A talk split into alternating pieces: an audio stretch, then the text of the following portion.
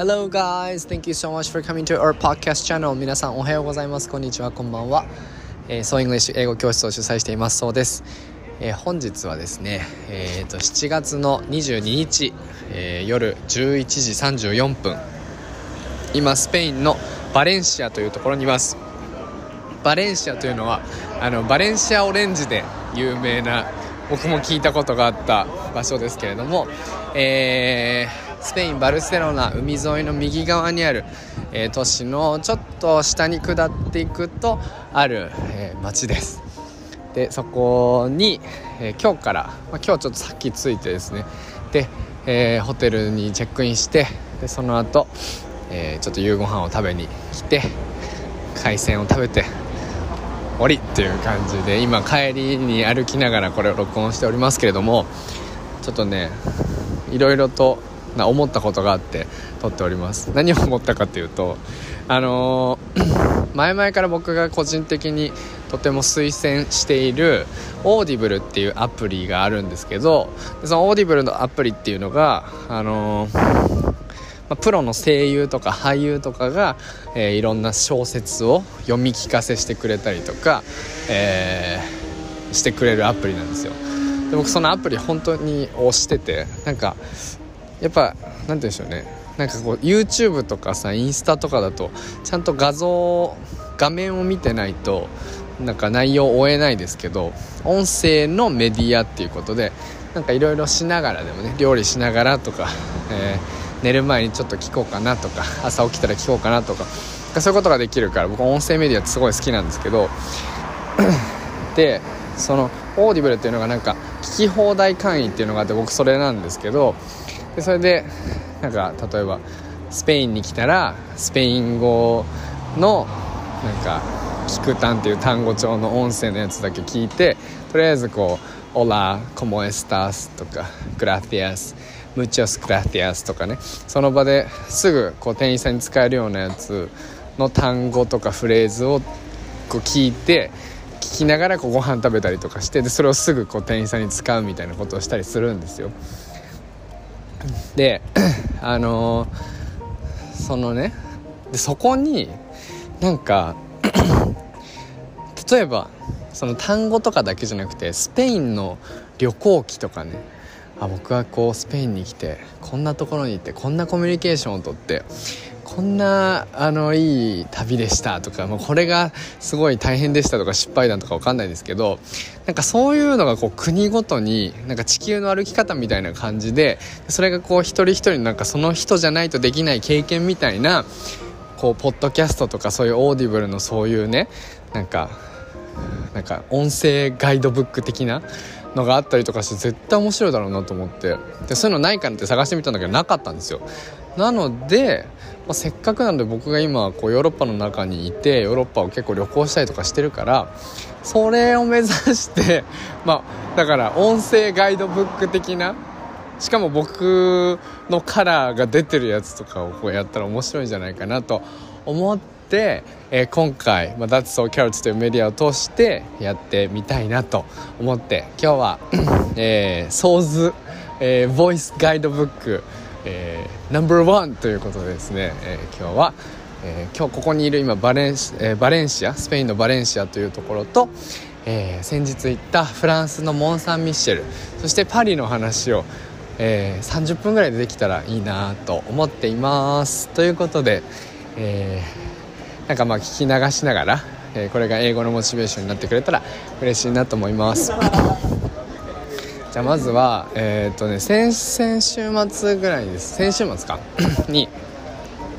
あの僕が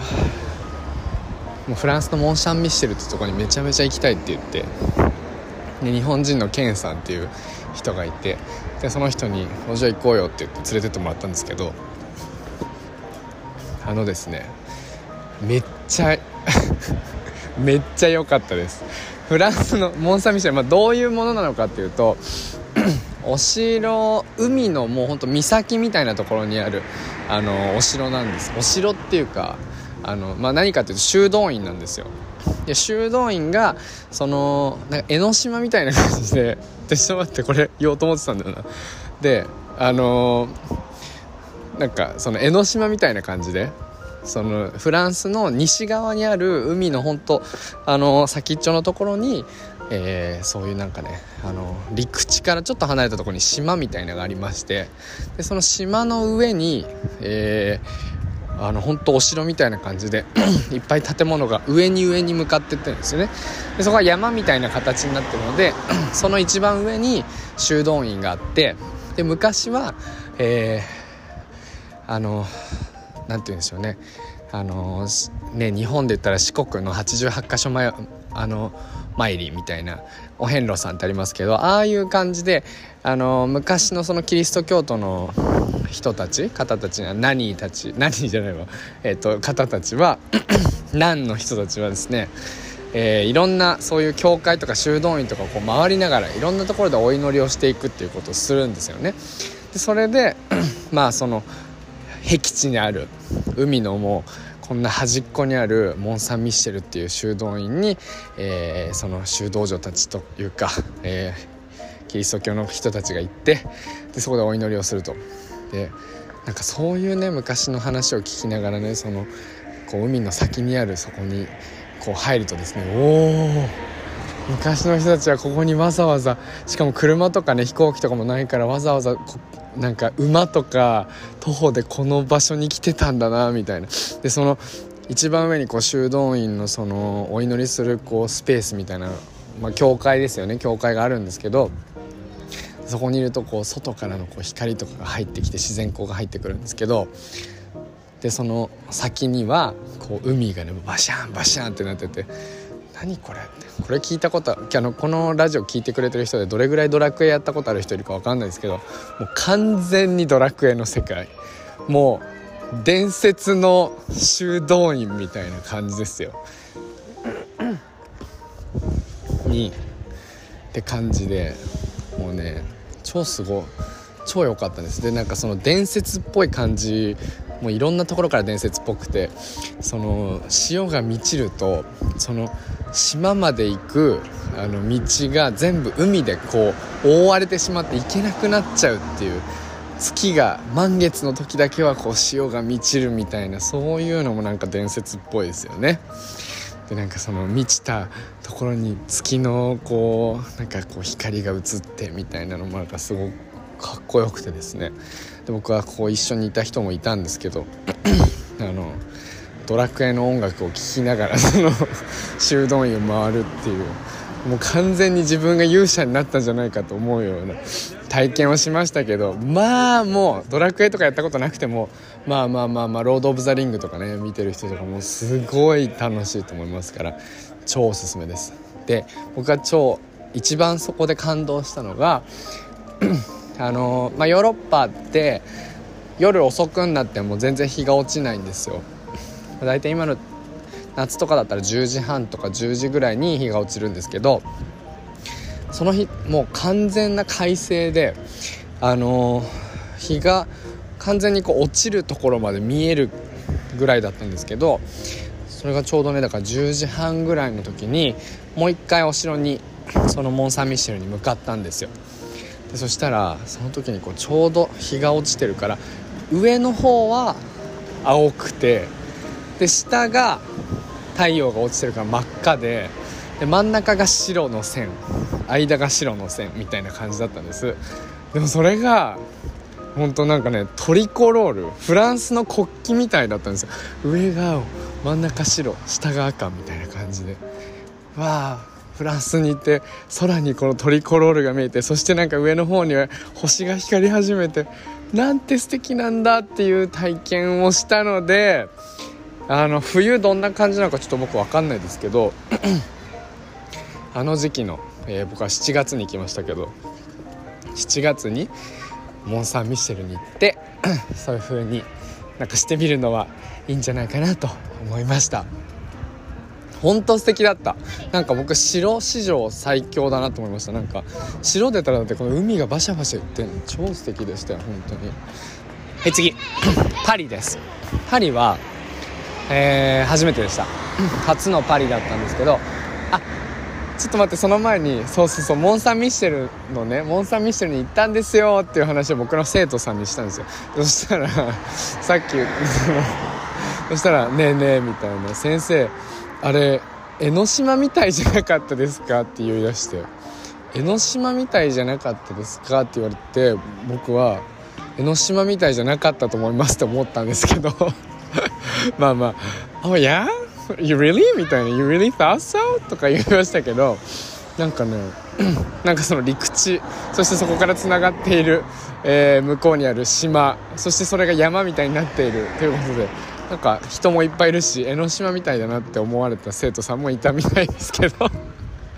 僕は全然江ノ島みたいだなと思わなかったんですけどね。だそれ皆さんもちょっと見ていただいて、えー、ちょっと確認していただけたらと思います。どうなんでしょうかね。江ノ島みたいなんでしょうかね。はい。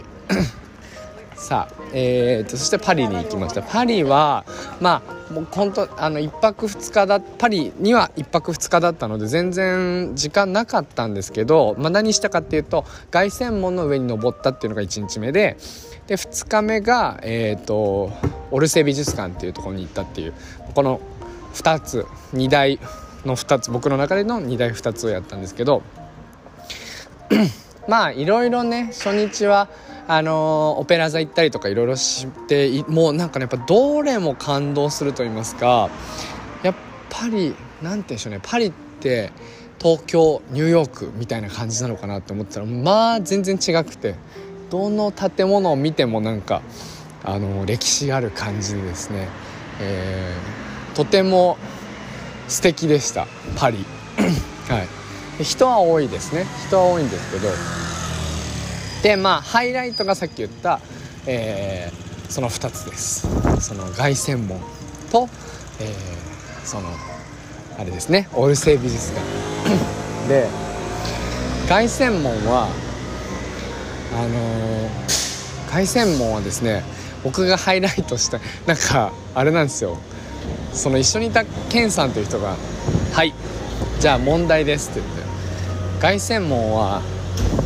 柱は何本でしょうって言うから「まあ、2だろ」っつって「2だろ」って言ったんですよ。でブー4本ですとか言うんですよ。凱旋門なんかだってあんなあれじゃないですか。こんな左と右にこうさ柱があってこれ中がアーチになってる。あれでしょって言ったら、まあ、そうなんですけどと思うじゃんって感じでこう見に行ったんですよ。でそしたら凱旋門のってまあまあまああのー、本当に何て言うんでしょうか。シャンゼリゼ通りがあってさ。でシャンゼリゼ通りって僕もうそれも全然予想と違ったんですけどすごくでかい舗装された道なんですシャンゼリゼ通りって。もっとなんかこうフランスっぽい石畳のなんか道なのかなって。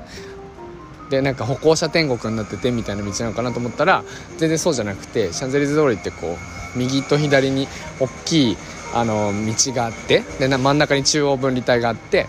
でもう何車線もあって車がバンバン走ってるみたいな。で歩行者のところも結構でかいっていう感じのイメージのすごくでかい道なんですよ。でそのシャンゼリゼ通りのことを歌った歌が「オーシャンゼリゼ」ってやつですね、はい。まあ、そこにそこがあったりとか。であの 何ですか？その凱旋門の上に登ったんですけど上に登ると、えー、そこからこうパリの街が一望できてでそのパリの街一望できるんだけどその前まっすぐ行くと凱旋門。で後ろに行くとなんかでっかい道。で四方八方にこうまっすぐ道がこうバーって何て言うんでしょうね。こう放射線状にと言いますかあの広がってんですよ。だから東南の方にもまっすぐ道があるし 西にも道があるし、えー、とかそういう感じでこうあるんですよね。まっすぐの道が。それがねかっこいい。それがドラクエみたい。なんです。で 凱旋門。僕らは凱旋門って言いますけど、えー、英語で言うとあ英語ちょっとごめんなさい、えっ、ー、と、フランス語で言うとラック・ドゥ・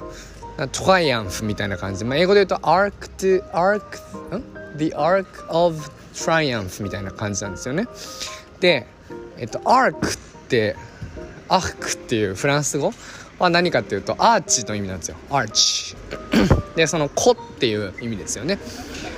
だからあの凱旋門のこうアーチになってるところのことをアーチと言います。で triumph っていうのは何かっていうと triumph っていうのは勝利という意味なんですよ。なので勝利のアーチという意味なんですよね。で僕ら凱旋門って言ってから凱旋門ってどういう意味だろうって思う思わない方もたくさんいると思うし僕も全然なんか凱旋門は凱旋門だと思ってたんですけどあ英語にするとこういう意味になるんだなっていうのを見て でそうするとなんか凱旋門の上に登るとなんかこう歴史がこういっぱい書いてあってなんで凱旋門が建ったかみたいな。でそうするとナポレオンの時代に遡って、えー、その時からこうこうここで勝利を収めたここで勝利を収めた勝利を収めたっていうそれをこうモニュメントとしてやってるのが凱旋門。でね僕から凱旋門ねあのやっぱすごいですよやっぱり。教科書で見るのと目の前にバーンってあのでかいのがあってでしかもそのただの柱じゃなくてすごいこう彫刻がもうすごい彫られててなんかねすごいんですよ本当に。でその歴史を知るじゃないですか。はあこういう歴史があるんだなフランスのパリはこうなんかナポレオンとかそういうねなんか教科書でしか聞いたことのないような名前の人がこう携わってこの凱旋門勝利のアーチを作ったんだなみたいな。思うとおおかっこいい。そしてそこにこうまたドラクエの曲が頭の中に流れてくるわけですよね。はい。それかっこよかったです。はい、ですぐそこにエッフェル塔があります。エッフェル塔は、まあ、エッフェル塔も登れるんですよ。エッフェル塔登るか凱旋門登るかって迷って僕は凱旋門登ったんですけどどちらも予約が必要なので行きたい方は予約を必ずするようにしてください。そして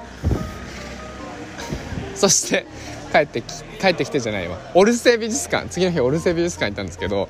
オルセー美術館はあので、まあ、まあもちろんパリといったルーブルじゃないですか。ルーブルはもう当たり前になんかもうなんかちゃんと見たら3日かかるよとか言われてたしだからちょっとその友達がいる状況でそこに行くのはちょっとあれだなって思ってたので、まあ、今回ルーブルいいですって言って でも調べたら、まあ、オルセイ美術館っていう美術館が良さそうだからっていうことで行ったんですよ。オルセイ美術館も先に言っちゃうともうねもう最高でした。最高の最高の美術館だったなと思います。えっ、ー、とルーブル美術館がもうそのメソポタミア文明とかそういうエジプト文明とかから、えー、現代の、えー、と美術まで全部いっぱい置いてあるのに対してオルセ美術館っていうのはあのえっ、ー、とまあ、いわゆる印象派の活躍した時期のもうここからここまでもう100年とか100年ぐらいの、えー、絵しか飾られてないっていうのがまあそのそこの特徴なんですけど僕美術館行くの好きなので結構いろんなところの美術館行っててでそのオルセイ美術館行く前は例えばオランダの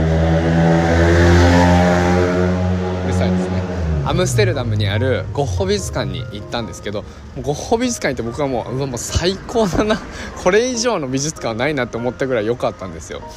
なんだけどねオルセイがこう上回ってきたんですよね。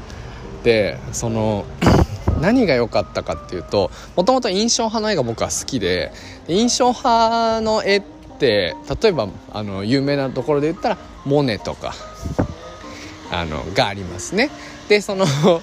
モネとかっつって。僕も全然絵を語れるほど知ってるわけではないんだけどもともとモネはすごく好きで。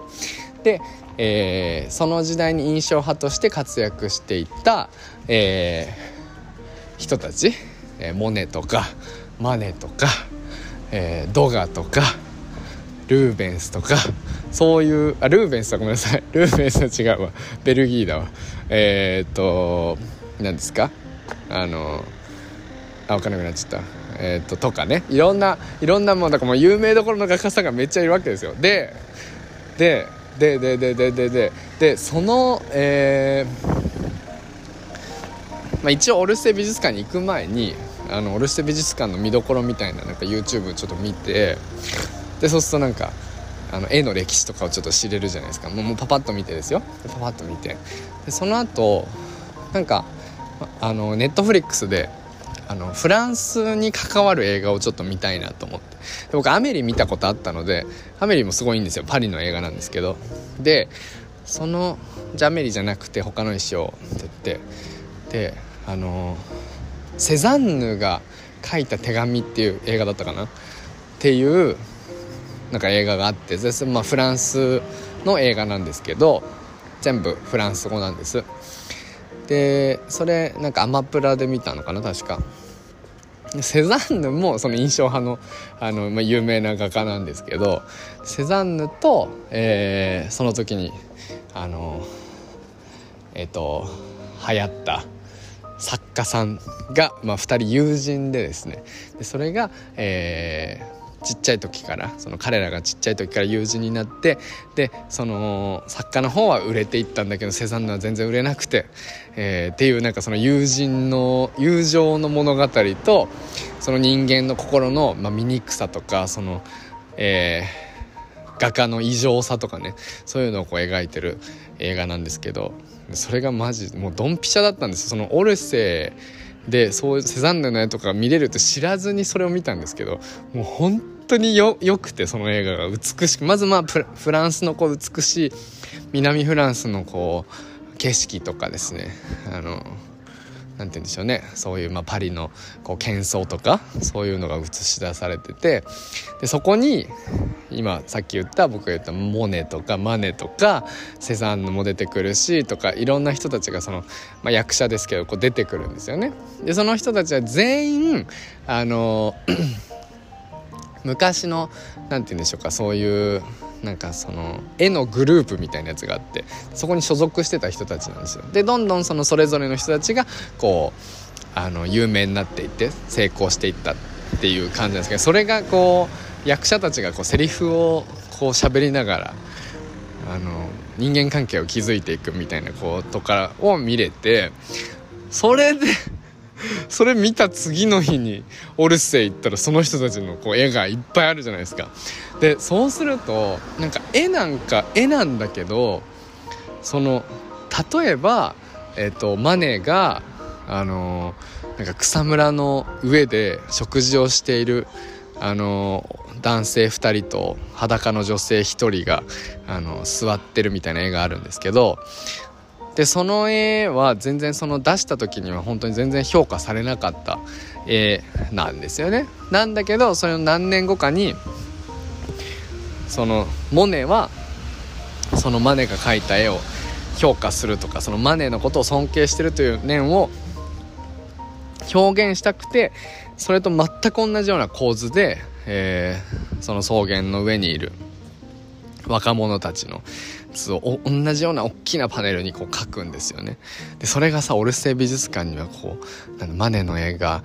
後ろにあってで反対側にはモネの全く同じような絵があってみたいなこうそれをこう比べられるように置いてあるんですけどでなんかそういうでプラス僕は前にもこう説言ったんだけどあのー、美術館に行ったら必ずオーディオガイドを聞いた方がいいですよみたいな話をしたと思うんですけどそれでこれは、ま、モネが尊敬してこれを書いたんですよとかこれは何々のモチーフにして書いたんですよとかっていうなんかねそういうなんかいろいろ説明があってなんかそうすると全部同じ時代のえー、同じ時代に生きた人たち画家たちの絵が飾られてるからその人間関係の模様とか物語が見えてくるんですよねそれを見てると。それがもうすっごい興奮してなんかその場にタイムスリップしたような気持ちになってどんな気持ちでこれを書いてたんだろうっていうのがなんかなんでしょうね。その画家たちのすごいしかも全員巨匠じゃないですか。そのなんかもうミーハー心がもうめちゃめちゃ踊りまくってこの今で言ったらわかんないですけど誰誰？なんか松任谷由実とえっ、と なんかミーシャとえっ、とサザンオールスターズの桑田さんとみたいなその人たちがこう影響し合ってこ誰々に当てて書いたメッセージだよとかなんかそういうのがあのなんかこう雰囲気を感じるんですよね。それが部屋中にそういう人たちの絵があってそのそれをねビシビシ感じながらやってたんですけどみたいなことやってたらなんか最初、まあ、2時間ぐらいでいいかなと思ってたら、まあ、4時間ぐらい見ちゃってですね。そしたらもうなんかその次も違う美術館に行こうとしてたんですけどそんな時間もなくなりまあでももう大大大満足ですね。もうどの絵を見ても僕が好きなやつでなんかジーンとくる感じでああ素晴らしいなという、えー、感じでした。オルセイ美術館という、えー、やつです。まあ本当にすごく有名な美術館ですけど是非行ってみてください。はい。でお25分。あとじゃあちょっとだけ話して終わりて終わりにしたいと思います。えー、そして今バレンシアというところに来ました。バレンシアは僕初めてです。で今あのまあ、着いてえー、と近くのレストランでご飯を食べようと思っていろいろ探してたんですけど僕が最初に行きたかったとこはなくてやってなくて。で、えー、その近くにあった、えー、ところに行きました。でどういうふうに僕はあのー、店を探すかっていうと一応 Google マップで、えー、なんか星星で調べられるので4.0以上のところにして一応レビューがまあまああるところ。でなんかレビューが1とかのところ1星1とかじゃなくてそのレビューが1件とかしかないところには絶対行かないようにして、まあ、何百件ぐらいあってで4.0以上のところとかに行けばまあそんなねその評価とかあんまり気にしたくないと言えばなんかそんな惑わされてると思いたくないんだけど一応みんながいいっていうとことかやっぱいいことが多いし失敗したくない性格なので、えー、そこに行きましたその近くの。で僕はどうしても今日パエリアが食べたかったんですよ。でバレンシアってバレンシアバレンシアの風の、えー、パエリアというのがあってなんか僕らパエリアって思うと、ねやっぱりエビが入ってたりとかムールが入ってたりとかっていう海鮮と思いますけどバレンシア風の、えー、パエリアっていうのはこうチキンとかお肉が入ってたりとか、えー、するんですね。マッシュルームが入ってたりとか。でそれをもうどうしても食べたいって言って言って行ったんですよね。でしてあの入ったらですね何て言うんでしょうね。なんか今までに入ったことがないヨーロッパで入ったことがないような雰囲気の場所でもう席はもう全部埋まっていて何が一番最初に感じたかって言ったらもううるさい。本当に。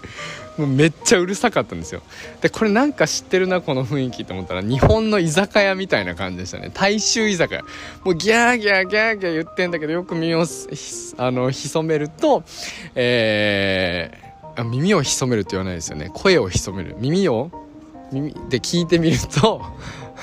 えっと全部全員スペイン語で喋ってるっていうところでした。もうマジで日本の居酒屋そのものって感じでした。えー、で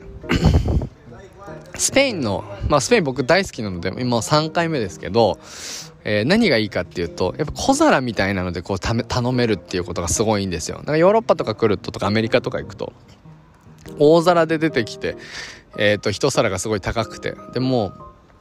シェアとかせずに一人で食べるっていうのが割と欧米スタイルっていう感じだと僕は思ってるんですけどスペインはタパスって言ってほんと小皿で、まあ、大体2ユーロとか2.5ユーロとか3ユーロとか4ユーロとか割と安いのでえー、なんかこういろんなこなんか居酒屋のこういうなんかおやつ おやつじゃない何でしたっけ？そういう居酒屋のそういうなんかおつまみ的なものをこう出してくれるわけなんですよね。でまあスペインそういうので大好きなんですけどしかも美味しいし。はい。でえー、なんでもう本当だからザ居酒屋っていう感じでした。で僕は、えー、入りましてであのー、パエリアのメニューがあるからあったんだけどだから2パーソンからって書いてあったんですよ。2パーソンズって書いてあって。でまあでも2人分お金を払って自分で頼めばいいかなと思って。で頼んだらめっちゃ忙しいからもうもう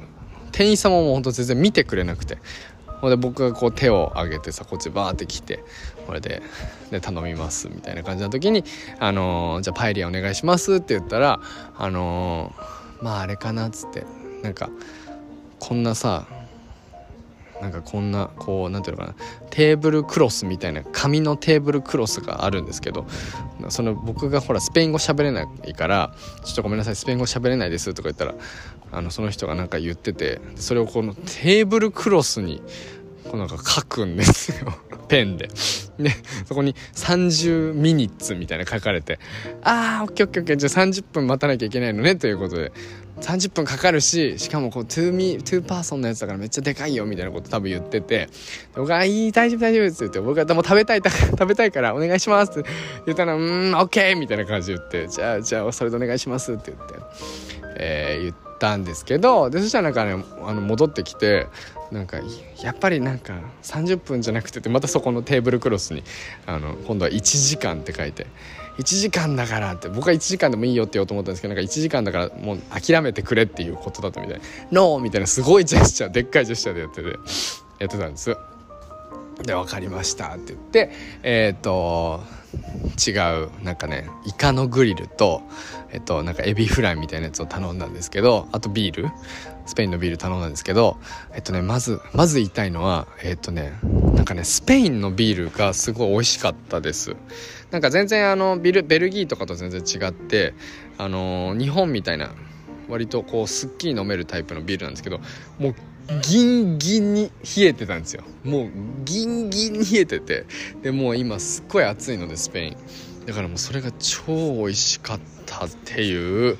えー、ことです。でそのビールアムステルってやつでした。アムステルっていうビールでしかもなんかたったの1.2ユーロなので超安い。その店がすごい安かったのかなっていう思うんですけどね。こんな安いことは普通はないですね。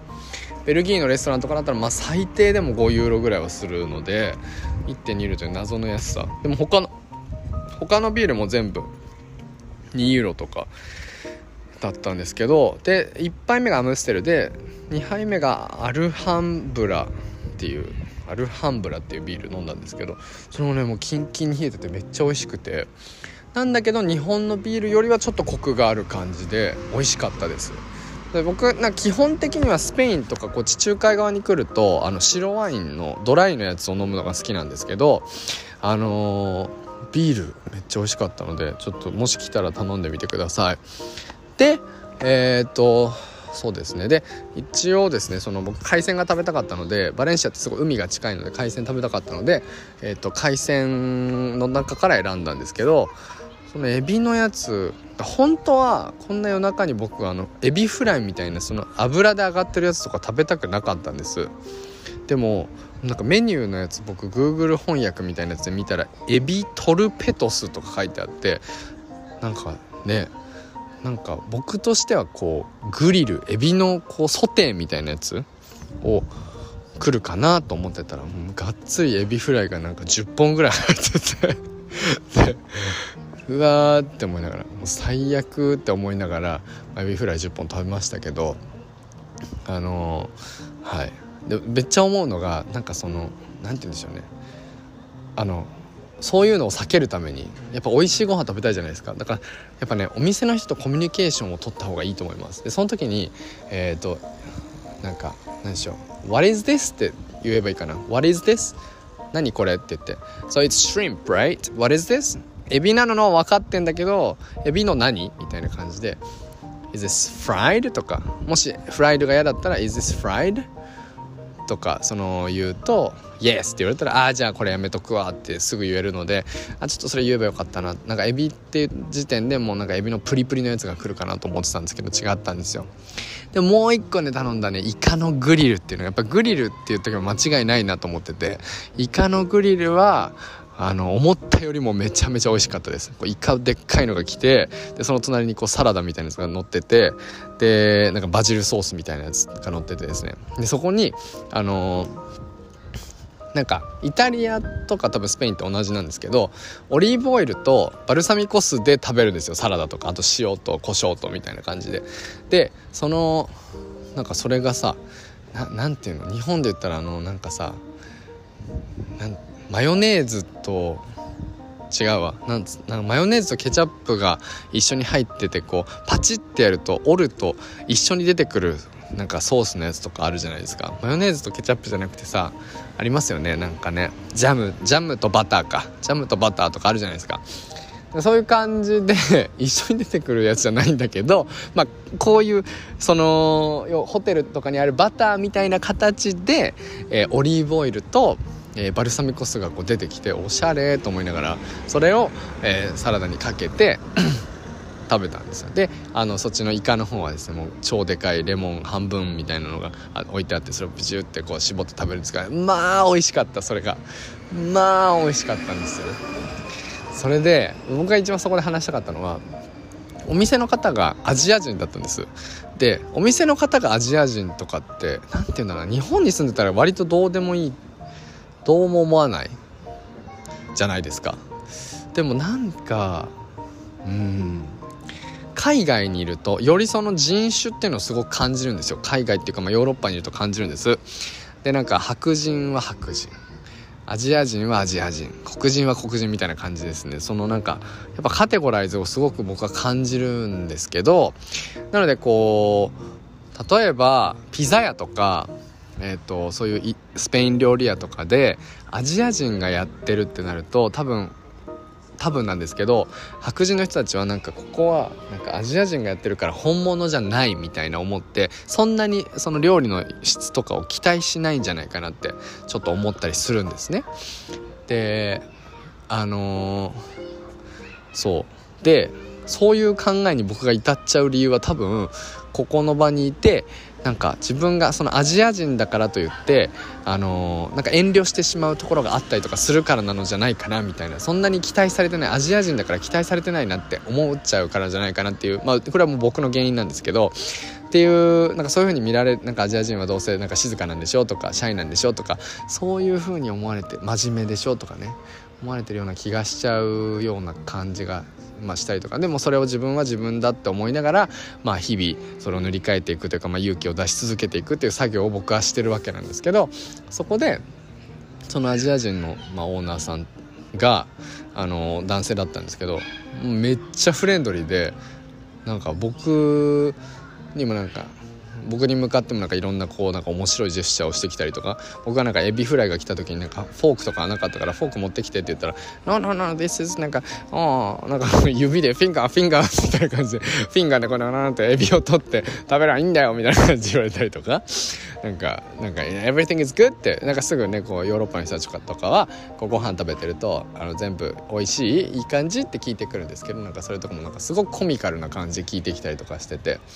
でそれを、まあ、僕の卓だけじゃなくてこうそそんな忙しい中で、あのー、もうどの卓にもめっちゃフレンドリーに話しててでいっぱいこう白人とかが座ってるテーブルとかでもこうめっちゃ肩とか触れながらこうジョークを飛ばしてで白人たちの笑いを取ってるみたいなのをこう見たんですよ。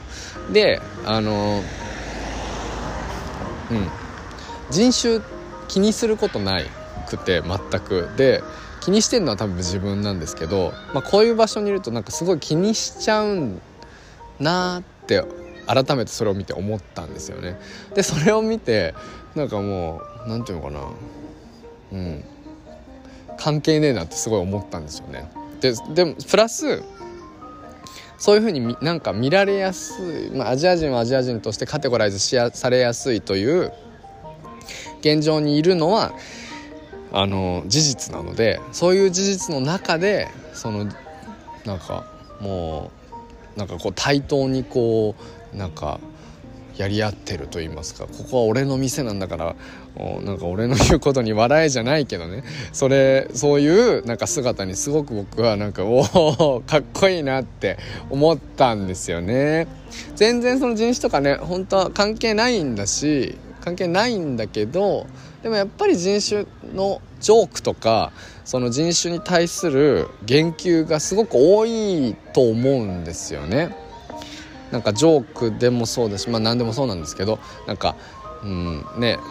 わかんないまあいろいろありますよね黒人の人権をえっ、ー、とちゃんと大切にしようとかさそのなんかジョークでアジア人の人は目が小さいよねとか言ったりとかっていうのことが普通にあるからそれがまあ何て言うんでしょうそのプリヴィレッジとかって言いますけど、えーと、白人の方が優勢でよくてそれ以外の人たちがそうじゃないとかなんかこうランク付けみたいなやつがあるあるんですけどそ